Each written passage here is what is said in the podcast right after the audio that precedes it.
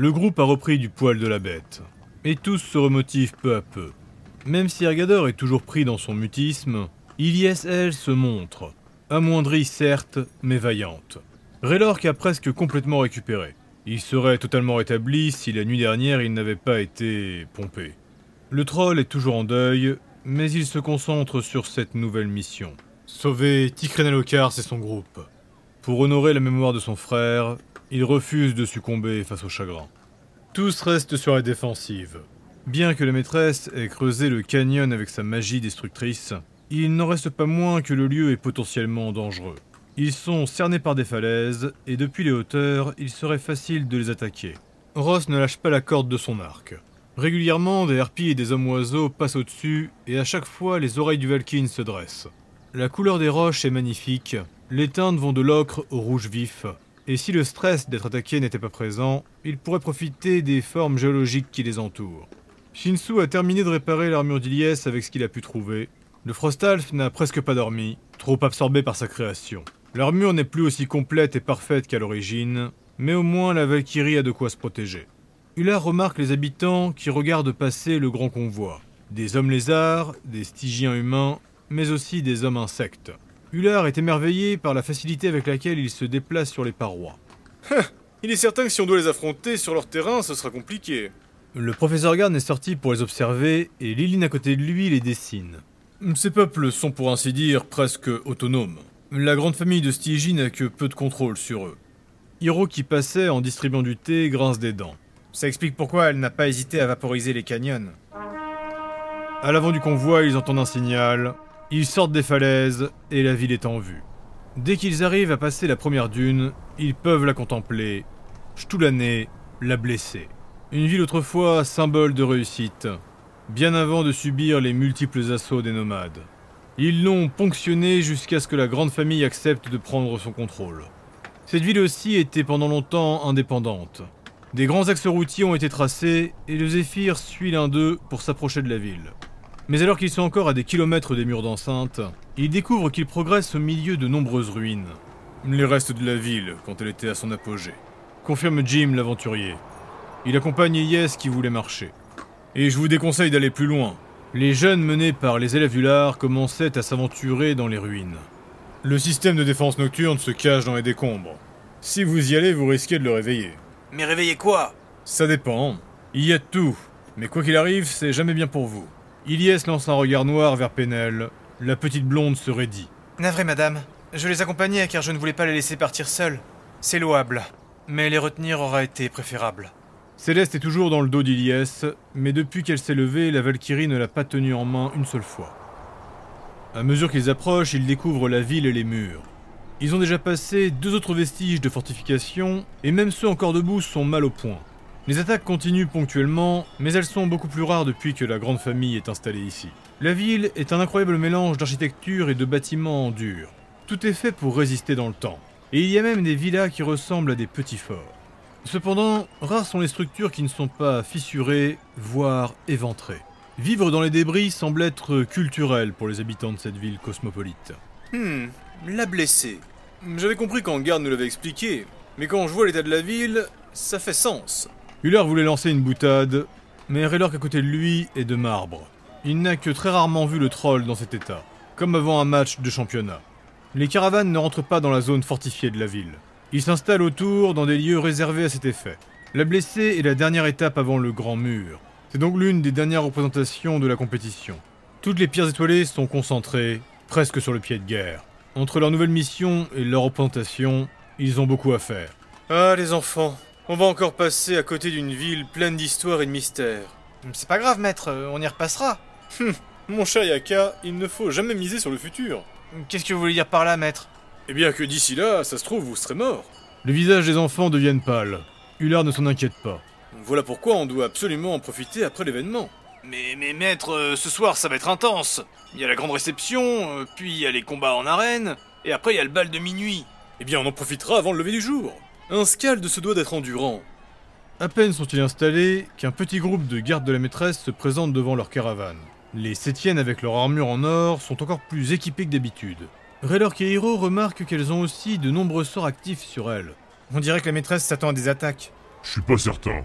On dirait plus que c'est de la magie d'apparat. Alors que tout le groupe s'apprêtait à partir avec elle, un enfant est en train de courir vers eux. Il se dirige droit sur Raylork. Les poings d'Ergador se ferment, mais le nain les retient. Shinsu aussi était très proche de dégainer. L'enfant est contrôlé magiquement. Une légère aura se dégage de lui, et ses yeux sont remplis d'énergie. Il tend la lettre à Raylork. Les gardes de la maîtresse n'y prêtent pas attention, ils continuent de marcher en direction du palais. Quand Raylork finit par prendre la lettre, la magie qui affecte l'enfant s'arrête. Étourdi, il s'écroule, mais Elias intervient juste à temps pour le récupérer. À l'instant où Raylork touche l'enveloppe, il ressent une fluctuation de la mana. Il avait tout de même vérifié que ce n'était pas un piège. Il se concentre, il touche des doigts le document, et il réussit à déclencher le flux magique. Un message mental. Préparez-vous. Durant la soirée au palais, nous allons pouvoir discuter avec le petit maître. Nous n'aurons que très peu de temps. La rencontre est pour ce soir. Tenez-vous prêts, ça risque d'aller vite. Soyez vigilants. Tous se retournent vers Elias qui tient l'enfant, et ils comprennent qu'elle ne va pas venir. Elle leur fait un sourire. Je reste aux caravanes pour m'occuper des civils. Elle ne veut pas leur dire qu'elle n'est pas en état. Les pierres étoilées et les trois élèves du lard sont estomaqués par la démesure du lieu. Portes en marbre, vitraux en cristaux, ferronnerie magique, murs en pierre luminescents. Le palais est encore plus impressionnant que celui de la griffe et même celui d'Alexander. Maintenant qu'ils sont entrés, une illusion d'optique fait paraître les murs encore plus grands qu'à l'extérieur. Ergador peut le sentir, les nains ont la même technique. Un léger dénivelé les fait descendre, l'intérieur du palais est creusé pour allonger sa hauteur. En tout cas, je suis ravi que tu sois revenu parmi nous. Uller tente de s'approcher du nain, mais il ne répond rien. Ah, Ergador, sachez que vos hmm me manquent. Uller, lâche-le. Mais c'est sincère. Ce qu'Ular et Ergador ne disent pas, c'est que le Scald est venu lui parler la nuit dernière. Le moment était à l'abri des regards, Ergador était encore isolé, et Ular est venu le rejoindre. Allongé sur le côté, le nain ne dormait que d'une oreille. Il a ouvert les yeux quand le Scald s'est approché. Ular s'est assis sur le sable, puis, après un temps, il s'est lancé. Je. Je n'ose imaginer ce que vous traversez. Cependant, je reconnais l'amour et la dévotion que vous avez, et aucun dieu ne peut ignorer cela. Pour moi, Ergador, vous êtes euh, l'incarnation de la maison des sauvages. Le nain est resté immobile, toujours allongé. Les dieux. Les dieux ont leur caractère, et parfois, avec la colère, euh, ou même la surprise, ils peuvent commettre euh, des erreurs. Je connais bien trop de légendes pour l'ignorer. Ils sont infaillibles sur beaucoup de choses, mais parfois, avec leurs propres suivants, leurs émotions brouillent leur jugement. Je présume que c'est la première fois que ça vous arrive, mais je pense que nous avons tous, au moins une fois, déçu nos dieux, à tort ou à raison. En tout cas, quoi qu'il advienne, n'abandonnez pas. Continuez de suivre votre voie. Et je suis certain que même Kelgor reviendra. Ce n'est pas la fin, Ergador. C'est juste une épreuve de plus. Ils sont restés un moment silencieux à écouter le vent, puis l'heure est partie. Le groupe est amené dans une grande salle avec tous les autres artistes. Le grand Furbolg avec son instrument en cuivre leur fait signe. Le sculpteur Istali Caronial et le tisseur Jack Wilson se rapprochent d'eux sans pour autant les déranger. Avec le temps et les dangers ambiants, quand ils le peuvent, les Midgardiens ont tendance à être plus proches des pierres étoilées. Ross observe. Le groupe d'Albion n'est pas là. Uller s'interroge. Ils auraient suivi nos conseils Ils ont quitté le Zéphyr, vous pensez? Hiro allait rajouter quelque chose, mais il est subjugué, voire épouvanté. C'est. Mais c'est. Mais elle est censée être. La génie organisatrice s'approche d'eux avec un grand sourire. C'est pas elle. Le coupe Shinsu. Quoi? Peut-être sa sœur ou un sosie, mais c'est pas elle. Le Frostalf en a même retiré son cache-œil. Ular a des frissons. Ah, Je sais pas pourquoi, mais je le sens pas. Une fois à leur niveau, elle les salue, toujours avec son sourire figé. Durant la réception, il faudra rester à proximité de la maîtresse. Un événement important pourrait avoir lieu durant la soirée, il faudra donc vous tenir prêt. La maîtresse souhaite aussi garder votre passage pour la fin de la cérémonie. Et pour le bal de minuit, elle demande à ce que vous prépariez un concert d'au moins une heure. Vous pourrez réutiliser des musiques déjà jouées, mais elle a demandé deux exclusivités. Et c'est avec grande joie que nous le ferons. Hmm. Ergador Non, c'est moi. Shinsu n'aime pas ça. Plus le temps passe, plus être sur la scène le fatigue. Et quand il regarde autour de lui, il est déjà épuisé.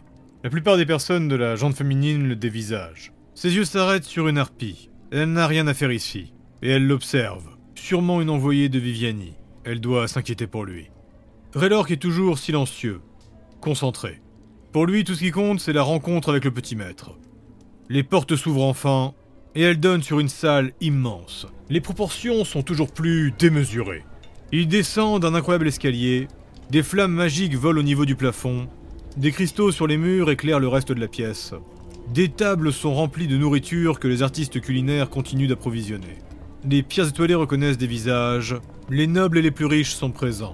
Le génie bleu, Isern Kermali, est en train de discuter avec un grand esclavagiste. Shinsu aperçoit entre les deux l'orque qu'il avait libéré. Alors que les artistes descendent les marches, la maîtresse fait son entrée derrière eux. Elle arrive au milieu de ses champions. Hiro se retourne surpris, il a ressenti Son derrière lui. Hula reconnaît un groupe qu'il avait aperçu, mais jamais ensemble. Des femmes papillons aux couleurs ravissantes et aux ailes charnues forment un cercle coloré autour de la maîtresse. De la poudre se dégage de leurs ailes et elle fait scintiller toute l'assemblée. La maîtresse a un costume multicolore magnifique et très imposant. Elle semble être ravie de marcher aux côtés de ces artistes. Alors qu'ils arrivent au centre de la salle, les convives applaudissent. Pendant un instant, ils pensent qu'ils sont acclamés, mais quelque chose arrive de l'autre côté. Sur l'autre escalier, un imposant et bedonnant personnage fait son entrée. Il est porté par une vingtaine de créatures magnifiques et dénudées. Mâles et femelles de différentes races soutiennent son palanquin. Le petit maître est torse nu, son ventre est énorme et des tatouages magiques brillent sur ses épaules. Son visage est immonde, déformé par la magie. Son nez ressemble presque à un groin, ses dents sont pointues et bien trop nombreuses pour sa bouche. Qu'est-ce qu'il est moche Ralour, c'est bien vrai, mais calmons-nous.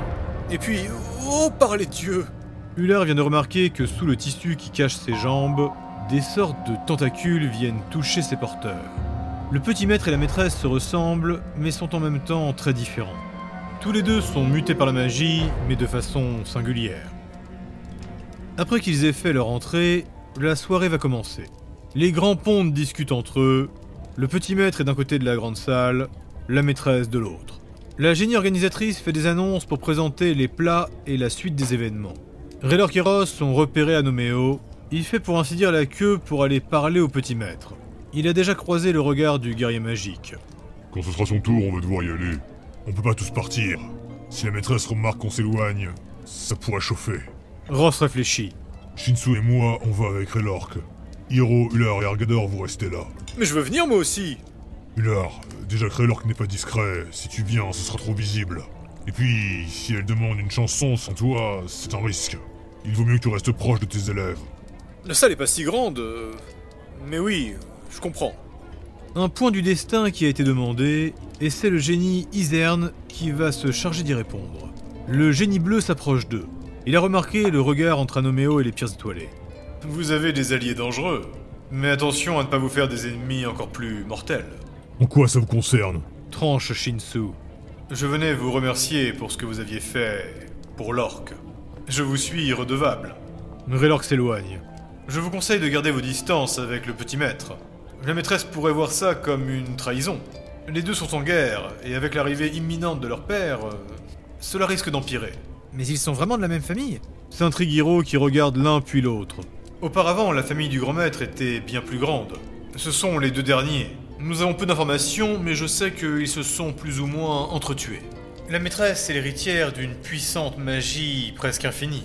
Le petit maître, lui, est plus subtil, mais il contrôle une grande partie de Stygie et du Nil. Mais vous savez d'où ils viennent? La légende de la grande famille est paradoxalement pleine de mystères. Avant ces deux-là, la grande famille n'était que rarement mis en avant. Ils travaillaient dans les ombres. Certains disent que chaque membre de la famille n'est qu'une partie du grand maître, qu'il aurait fait un don de vie et de magie. D'autres qu'il s'agit d'un groupe de dieux déchus qui ont pris du pouvoir en Stygie. Quand je vois comment la maîtresse se comporte, j'ai du mal à comprendre comment. comment ils ont gardé autant de pouvoir sur ces terres. Elle n'était pas comme ça avant. Elle était plus réservée. Mais à mesure que ses pouvoirs ont augmenté, elle a commencé à s'imposer, à dégénérer. La voix dans leur tête s'est changée en murmure. Elle contrôle actuellement toutes les magies qui existent, excepté celle de contrôle. Toutes les autres, elle a appris à les maîtriser. Mais le problème avec la magie, Raylork soupire. C'est que ceux qui en ont trop, à la fin, On sait plus qui contrôle quoi. Un adage que nous avons en commun, visiblement. En tout cas, elle a une soif insatiable. Et malgré plusieurs tentatives d'assassinat, elle ne s'arrête pas. Et son pouvoir s'étend toujours plus. Elle commence même à avoir des îles dans l'archipel fou. Huller l'observe. Elle parle avec un énorme centaure et les femmes papillons dansent autour d'elle. Et est-ce qu'elle ferait pas tout ça pour plaire à son papa? Vous avez bien compris. Elle et le petit maître essayent de le satisfaire coûte que coûte. Ils veulent se montrer à la hauteur et ils ont la folie des grandeurs.